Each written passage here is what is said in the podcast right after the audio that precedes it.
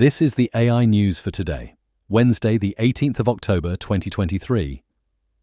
Chinese tech giant Baidu claims that their artificial intelligence model, ERNIE, has reached a benchmark performance similar to OpenAI's GPT 4.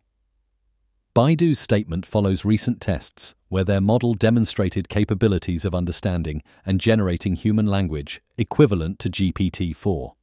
However, this claim has yet to be independently verified, and critics point out that measuring AI performance is complex and subjective. Next today, in a major breakthrough, an artificial intelligence system has for the first time discovered a supernova without any human intervention scientists programmed a computer algorithm to sift through data from the Zwicky Transient Facility, leading to the detection of a stellar explosion. This significant development could greatly enhance our ability to uncover, observe, and understand such phenomena in the universe. Claude is expanding its availability to users in 95 countries, allowing more individuals to seek assistance with professional and everyday tasks.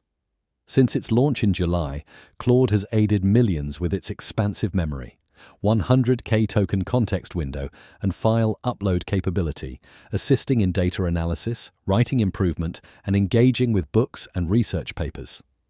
Additionally, both the free and Claude Pro experiences are now accessible to users in all supported countries. That's all for today.